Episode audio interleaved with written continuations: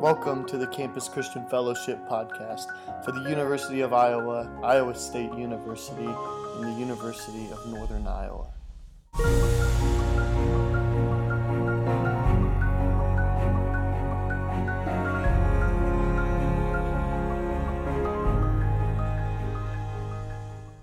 Hey there, and welcome to another Food for Thoughts recap. My name is Aaron. I'm the host of Food for Thoughts on Monday night. So, quick reminder if you are a college age student around Iowa City, we would love to have you join us on Monday nights at 7 p.m. at our space. You can find more information about that on our website or our Facebook page. But tonight's theme is uh, history. If you haven't checked out last week's episode over stories, I would really encourage you to do that before checking out this episode about history because these food for thoughts are going to start running into each other and they're going to start being themes that build upon other themes. And not necessarily always, but most of these episodes are going to be two or three at a time, uh, if not more. So I would really encourage you to go back and check that out. But here we are, we're talking about history. And so what I said at the start of this Food for Thoughts discussion is if you had a time machine and you could travel back just to observe one period of time, what would you do? Like, what what is your most favorite part to study about in history? And somebody mentioned Japan uh, about the time of the samurai.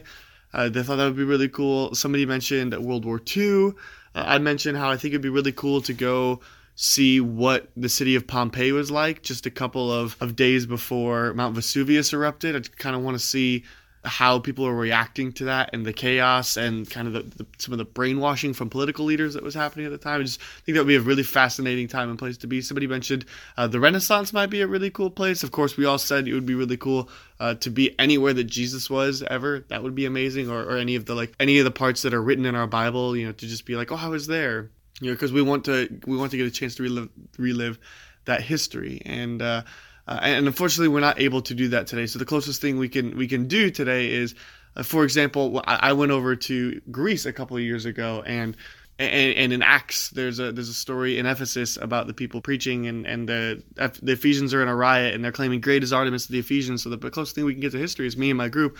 Were reading that passage aloud at the spot where it happened in the amphitheater of Ephesus, and every time it would come along, the you know one person was reading the scripture, everybody else would start chanting, "Great is Artemis of the Ephesians," and we got a lot of stares, but that's the closest thing we can get to history, and it's the closest thing we can get to reliving a story and to reliving the way that it happened. And so if you could get a chance to actually experience what would that be like? I kind of think it would be really cool to see the riots in Ephesus. I think it would be really cool to see uh, the time of Rome during Caesar Augustus's reign. I think all these things would be insanely cool to, to witness. And uh, some of them maybe not be so cool to be a part of. Yeah i would love to just see the allied forces storm the beaches of normandy but i certainly do not want to be on the beaches of normandy. Uh, anyway so we wound up talking a, lot of people agreed that uh, that world war ii was a very interesting part in history and uh, and there was wound up being a majority of people that said that. Uh, it's personally uh, my favorite part of, of united states history is just that that era. I think it's a very interesting era. Um, some another one of our students mentioned that uh, beforehand, and somebody else also mentioned that as they were talking through. They said, "You know, I think this would be really cool because it was already said. I'm also going to say this." Anyway, so so so what I want to do is focus just a little bit on World War II. Okay, so so there's a lot of things that lead to World War II, and specifically World War One leads to World War II. And so with World War One, is started by the assassination of Archduke Franz Ferdinand, and that sparks the start of what we currently know as World War One, because of nationalism being a really big thing, and and countries having alliances with other countries. It kind of became this thing that because of this assassination of this political leader, it was no longer just one country versus one country, but it became into A country is going to attack B country. And since B country is friends with C, D, and E, then it's all of a sudden A versus B, C, D, and E. And then A is like, well, hey, you know, we're friends with F, G, H, and I, and J. And just winds up, that's how the alliances worked. And because of those alliances, it turned something that should have been relatively small, it turned into chaos. And of course, that was just happened to be the spark. There was a lot of other factors that lead into the start of World War One. And then we talked even about the involvement of the United States in World War One, given that we are based in the United States. So the, the the reason why the United States got involved in World War One is because of the sinking of the Lusitania, and then the the Zimmermann note. And the and the Zimmermann note was a note sent by Germany to Mexico that said, "Hey, we would like you to attack the United States. We would like you to be uh, you to, to kind of take over them. So and then you know we'll come and help you. We'll send some forces, things like that. We just we want you to get on that. And And then Mexico, instead of doing that, decided to say, "Hey, United States, look at this note that we got sent." And then, and then all of a sudden, that's why we really got involved with the war because we knew it was only a matter of time that we were going to be attacked next. And of course, there's a lot of other reasons why United States joins the war, but that's that's really the spark. That's really the key uh, of why why we joined and why we joined when we joined. Specifically with World War II, you know, World War One kind of ends and recedes, but then World War II erupts, and it and it erupts because of a lot of issues that were left behind of World War One. You still have alliances, you still have nationalism, uh, you still have conflict and tension between different countries, ready to just start another world war. You just everywhere was just ready to go. It's kind of a miracle that it didn't happen earlier because there was there was a quest for resources. You know, colonization was happening specifically by the UK. Just uh, a lot of places trying to gain more more resources and more peoples and more wealth and revenue and things like that. And nationalism was at its highest, especially with you have you have the Allies who who won the war, and then uh, of course got a little bit of a confidence boost because of that. And then you have the Axis powers that were restricted and uh, and contained, and and they felt beat down, and they just wanted to feel normal again, but normal wasn't an option. So they said we've got to be better than normal, and we've got to do extreme measures to get back to things. And so, uh, the the Treaty of Versailles was signed at the end of World War One, and that really ruined the economic state of Germany and the political state of Germany because it divided up Germany's land and gave it away to other countries. And, and the economic state, there was literally pallets of money that were worth nothing in Germany because of what the Treaty of Versailles did to their economy. And so Germany was in a really desperate spot and so they had to make a drastic move, and so they did, and they, and they went and they invaded Poland. But because the, the nations were in in a state of, of appeasement, they kind of let Hitler go until it was too late. And then, of course, the Japan forces attack Pearl Harbor, and that's what gets the United States into the war. And so we've listed all these factors so far, all of these things, all of these all of these causes for war. You know, quest for resources and the assassination of Franz Archduke Franz Ferdinand, and the Zimmermann Note, and the Siege of Lusitania, and the economic state of Germany from the Versailles, and the political state of Germany from the Treaty of Versailles, and nationalism and appeasement and alliances. Now we have Pearl Harbor too. There's so many reasons why World War II happened the way that it did, and there's so many reasons why it ended the way that it did.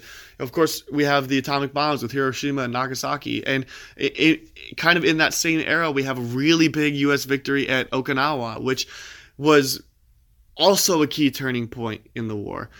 The fact that the Allies successfully stormed the beaches of Normandy instead of just being stopped there is is a huge, huge mile marker for, for how the Allied powers were able to to resolve the war the way that it happened. And of course, you have Russia turning on on Germany because because of Germany's attack on Russia and and the fact that Germany decided to do it in the winter, which you know, is not a smart route move to fight the Russians in winter. And then, of course, at the end of the war, you have Germany is fatigued, they're tired out, and Hitler commits suicide.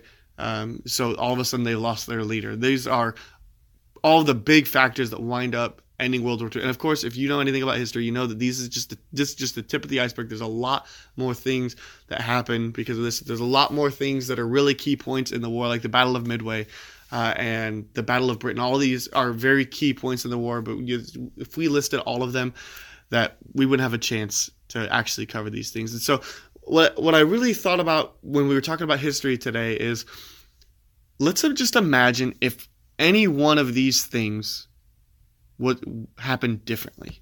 How would that affect the course of history? So, it's kind of a trick thought saying that we're talking about history today, because really what I want to talk about is alternate histories because we know history in this one way. And when you think about the way that history is affected, uh, there's there's two there's really three ways you can think about it. Uh, one is in a pretty comedic way, um, a pretty we'll use movies for example, uh, a pretty comedic way of just you know you don't really have to deal with the ramifications of anything time travel, kind of like Bill and Ted's Excellent Adventure, or something like that. Uh, another way you can think about time travel is something like Back to the Future, where you go back to the past and it just changes one aspect of the past. Uh, so really, there's four actually. Then uh, another one you could think about is is similar to the movie Twelve Monkeys, where no matter what, if when you travel back in time to try to to try to change some part of history, you you wind up actually realizing that there always has been a singular timeline. There's never been branch realities or anything like that. And so when you when you have when you go back in time to try to stop something, you might actually be the cause of something So, for example, maybe if you go back in time to try to kill Hitler, you wind up not being able to do so in the process, but because of your attempt to try to kill him, he takes that very personally and very strongly, and that's what causes him to drop out of art school and to start the Nazi Party. Maybe, maybe that's kind of the way that that would work. Um, you are the cause for leading to something, or or you are unable to prevent the cause somehow. So, um, which all of these are of course theories about how time travel can work and they're all time travel of course at this point is still just a not rational reality at this moment in time. So so we don't know. Uh, but then the last part the fourth part was uh, is this multiverse theory or this string theory uh, that that there are infinite number of universes out there and they're all that way because of the way that history has played out. So the way that this kind of works is let's take Back to the Future for example. Okay, so I said Back to the Future was a different example. Uh, it was a different type of that. But let's say when Marty McFly goes back into the past to try to all to to try to bring his parents back together and to try to do that, he instead of that just affecting a little part of his life, it would have affected so much of his life. So you think about like Back to the Future too, where like because of all these things happening, Biff winds up being the overlord of the of the city in in the future in this future timeline. And and Marty's dad wound up being killed. Just a lot of different things were affected. Marty's mom wound up being married to Biff which is a totally different reality than the one that Marty left in. And so when you go back in that time, then all of a sudden that creates a strand where that reality is the real reality. And I know I've talked a little bit about time travel, and that's not the point of history, because this is not the time travel food for thought. This is the history food for thought. But it's just it's just a way to show that if you affect one part of history, that radically changes everything that you do in the future, and it, and it affects it for that timeline because like Avengers Endgame does a really good job of trying to state if you go back in the past, it doesn't change the reality of the present. It might do something like create a branch timeline or create a multiverse or something like that because a different decision is affected. So the reality that you know is no longer that reality, but it doesn't mean that that reality is existent. So it's just, I mean, of course, we're talking about abstract concepts, and, and if you're confused, you know, so am I.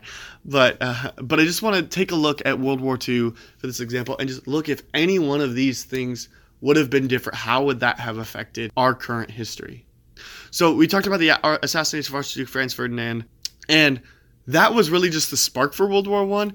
If that didn't happen, I'm sure something would have happened soon that would have caused a spark for World War One to happen. So that one is kind of not super important because something would have done it. Um, something would have wound up sparking World War One. So that I mean, I think you, obviously we have a different story in our history textbooks, but uh, but that one I don't think really alters reality too much. But if if the Zimmermann note never gets sent and the U.S. decides not to join the war when they do, if they join the war a little bit later, uh, maybe it's too late, and and maybe we, the Allied powers wind up losing either World War One, um, or or at least having a weaker Allied power, so that way when World War II erupts, that we're not able to to to win that war. Uh, if the Treaty of Versailles had been a little bit less harsh and restrictive on Germany, then then maybe they wouldn't have felt that need to to to strive forward um, to to to to really be extremists there. Uh, if you don't have nationalism, then you don't have uh, the, this this sense of pride that comes with all these countries, which is motivating a lot of this this conflict and, and and it's really really really pushing it to an extreme. Uh, if you don't have alliances, then then these wars don't become world war world wars. They become just regular wars. If the European Union wouldn't have been so lenient and and loose with Germany in with starting with the invasion in Poland, then uh, you know, with the appeasement, then they wouldn't have. You know, maybe history would have changed differently. If Japan never attacked Pearl Harbor, maybe the U.S. would have joined the war a little bit later. Maybe if we never developed the A bomb, Hiro- Hiroshima and Nagasaki would have been they would definitely be totally different cities today but maybe we would have actually not been able to win that war if we would have never successfully stormed the beaches of normandy then there would have been no footing for us in europe which would have been incredibly hard for us to, to win that war. If Russia wouldn't have turned, if Russia would have still stayed on Germany's side, then that would have been a whole nother set of problems that we would have that the Allied forces would have had to deal with. And if and if and if Germany wasn't in such a state of fatigue and losing their leader at, at the end, you know, maybe they would have still continued to go strong and at least managed to cause a little bit more damage than, than they already did. any one of these things changes and it radically alters the future of the timeline because if you have a different outcome to something as catastrophic as this event, something as world changing as this event, then it would change the future for everything else that we know since 1945. And that's a really interesting thought. But I want to think about that in terms of present time. I want you to think about your story. We talked about stories last week. I want you to think about your story. We told you your story matters. And I want to go It's a Wonderful Life on you, and I want you to ask the question what if your story never got told? What if you wound up being a tragic case of infant mortality? Or what if you wound up never being born? What if your parents never got together? So you and all your family were never in existence? It's a really hard question to wrestle, wrestle with. It's a really important one, and it can be so developmental. And I want and I want you to think about this question too. Think about your church. If you're a part of CCF, think about CCF. What would your story look like if CCF or your church didn't exist? What would your story look like if your Christian community never existed? What would your community look like if your church community never existed? And this question extends far beyond your story, but on so many different stories, every life that has been affected by any of these church communities or yourself. And it's a really hard question to wrestle with. But we believe that your story matters. And we believe that decisions can affect the course of anything. And we believe that CCF exists for a purpose. And we believe that the churches that support us and, and we support exist for a purpose and are needed. And that without our existence and the, and the chance to tell and change stories, that our communities be radically different. Even if it's just CCF, even if it's just my church. So lean into that. Lean into your church, lean into CCF, lean into whatever you need to lean in and make choices today thinking about everything in the future. We only get one chance at reality, and it is our call to do the best with it. Hey, thanks for checking us out and spending some time with us this week. Quick reminder if you're a student at Iowa State, University of Northern Iowa, or University of Iowa, we would love to connect you with a campus minister. So reach out to ccf.uiowa at gmail.com and we will make sure we get you connected. Be sure to specify your school in an email. Additionally, if you have questions about anything you've heard today or, anything that's on your mind, uh, we would love a chance to answer that here anonymously. So you can also just drop a line there. Again, that is ccf.uiowa at gmail.com. We hope hope you have a great week, and please know that we are praying for you.